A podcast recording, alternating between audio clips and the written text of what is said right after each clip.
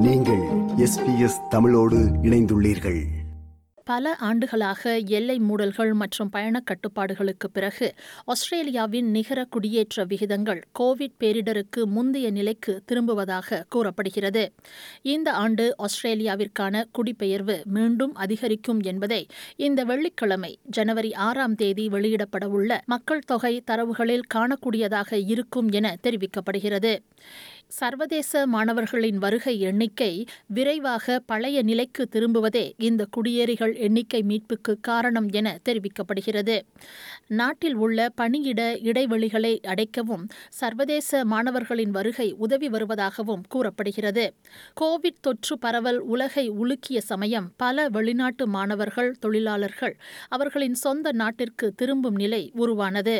ஆஸ்திரேலியாவின் கடுமையான எல்லை கட்டுப்பாடுகள் இரண்டாம் உலக போருக்கு பிறகு முதல் முறையாக ஆஸ்திரேலியாவிற்கு குடிபெயர்ந்து வருபவர்களின் எண்ணிக்கையில் வீழ்ச்சியை ஏற்படுத்தியது. ஆனால் பெட்ரல் அரசின் இரண்டாயிரத்தி இருபத்தி இரண்டு மக்கள் தொகை அறிக்கையின் முன்னோட்டம் குடியேறிகளின் எண்ணிக்கை பழைய நிலைக்கு திரும்பி வருவதாக காட்டுகிறது என தெரிவிக்கப்பட்டுள்ளது. இந்த நிதியாண்டின் இறுதிக்குள் அதாவது இரண்டாயிரத்தி இருபத்தி இரண்டு இருபத்தி மூன்று நிதியாண்டின் இறுதிக்குள் குடியேறிகளின் நிகர எண்ணிக்கை தொற்று நோய்க்கு முந்தைய இரண்டு லட்சத்தி முப்பத்தி ஐயாயிரம் அளவை எட்டக்கூடும் என்றும் அதன்பின் அது நிலையானதாக இருக்கும் என்றும் புதிய தரவு காட்டுகிறது. இது நாட்டின் தொழிலாளர் சந்தையில் குறிப்பிடத்தக்க தாக்கத்தை ஏற்படுத்தியுள்ளதாக ஆஸ்திரேலிய தேசிய பல்கலைக்கழக மக்கள் தொகை ஆய்வாளர் குயின் குவான் கூறுகிறார் We know that migrants, particularly including temporary migrants, um, skilled migrants, and as well as international students and working holiday visa um, recipients, they've been playing a very important role in in the Australian labour market. They're uh, filling the gaps in the labour market and a large proportion of them gradually becoming skilled migrants, more permanent skilled migrants in Australia and filling the more skilled section in the labour market. So in the long term, I think it's um it's a positive uh, sign once we recuperate to pre-pandemic level in terms of international migration.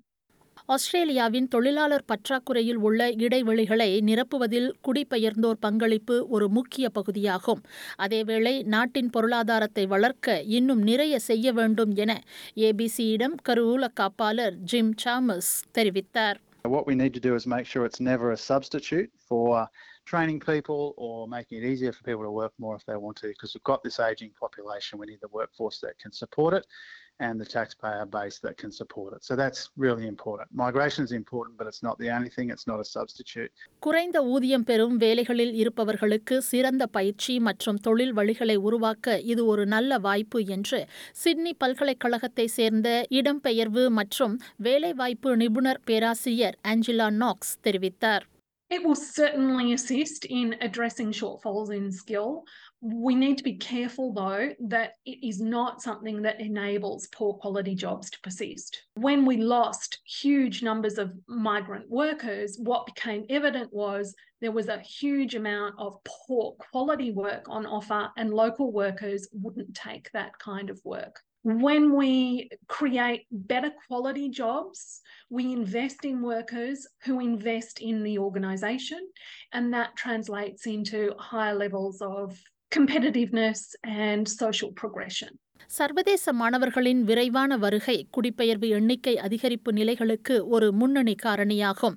கடந்த ஆண்டு March முதல் September வரையிலான காலப்பகுதியில் வழங்கப்பட்டுள்ள வெளிநாட்டு மாணவர்கள் visa எண்ணிக்கை இரண்டாயிரத்தி பத்தொன்பதாம் ஆண்டில் கொரோனா வைரஸ் தொற்று நோய் தாக்குதலுக்கு முந்தைய காலப்பகுதியில் வழங்கப்பட்ட எண்ணிக்கையை விட அதிகம் என தரவு கண்ணோட்டம் குறிப்பிடுகிறது.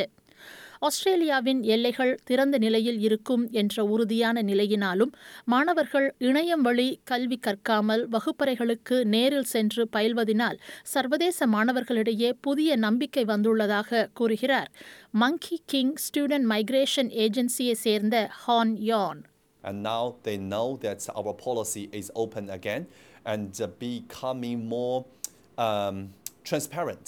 I think that's a very important word that uh, we're showing to all the um, new migrants that Australia is open again. And uh, yes, please come to Australia. And we, you know, we are glad to invite all the um, young talented people to Australia. So I think that's a really positive signal that Australia is uh, sending to um, to the whole world. இது வரவேற்கத்தக்க அடையாளம் என்று ஆஸ்திரேலியாவின் பல்கலைக்கழகங்களுக்கான உச்ச அமைப்பின் தலைமை நிர்வாகி கட்ரியோனா Jackson ஏபிசியிடம் கூறினார் Sort of leading the charge in getting us back to where we were on migration before COVID.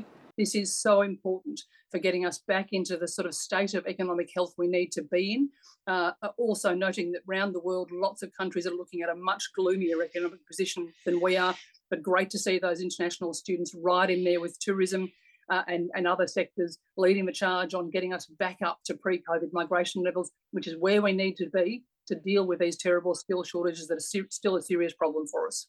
ஆனால் அனைத்து சர்வதேச மாணவர்களும் முழுமையாக திரும்ப முடியவில்லை என்கிறார் Catriona Jackson International student numbers have recovered well. However, we're not all the way there. We're still about 18% across the board behind where we were pre-COVID, and that's a little. Uh, that number is bigger for Chinese students just because of the impediments they've had in getting out of their own country. முழு மக்கள் தொகை அறிக்கை எதிர்வரும் வெள்ளிக்கிழமை வெளியிடப்படும் இது போன்ற மேலும் பல நிகழ்ச்சிகளை கேட்க வேண்டுமா Apple podcast Google podcast Spotify என்று பாட்காஸ்ட் கிடைக்கும் பல வழிகளில் நீங்கள் நிகழ்ச்சிகளை கேட்கலாம்.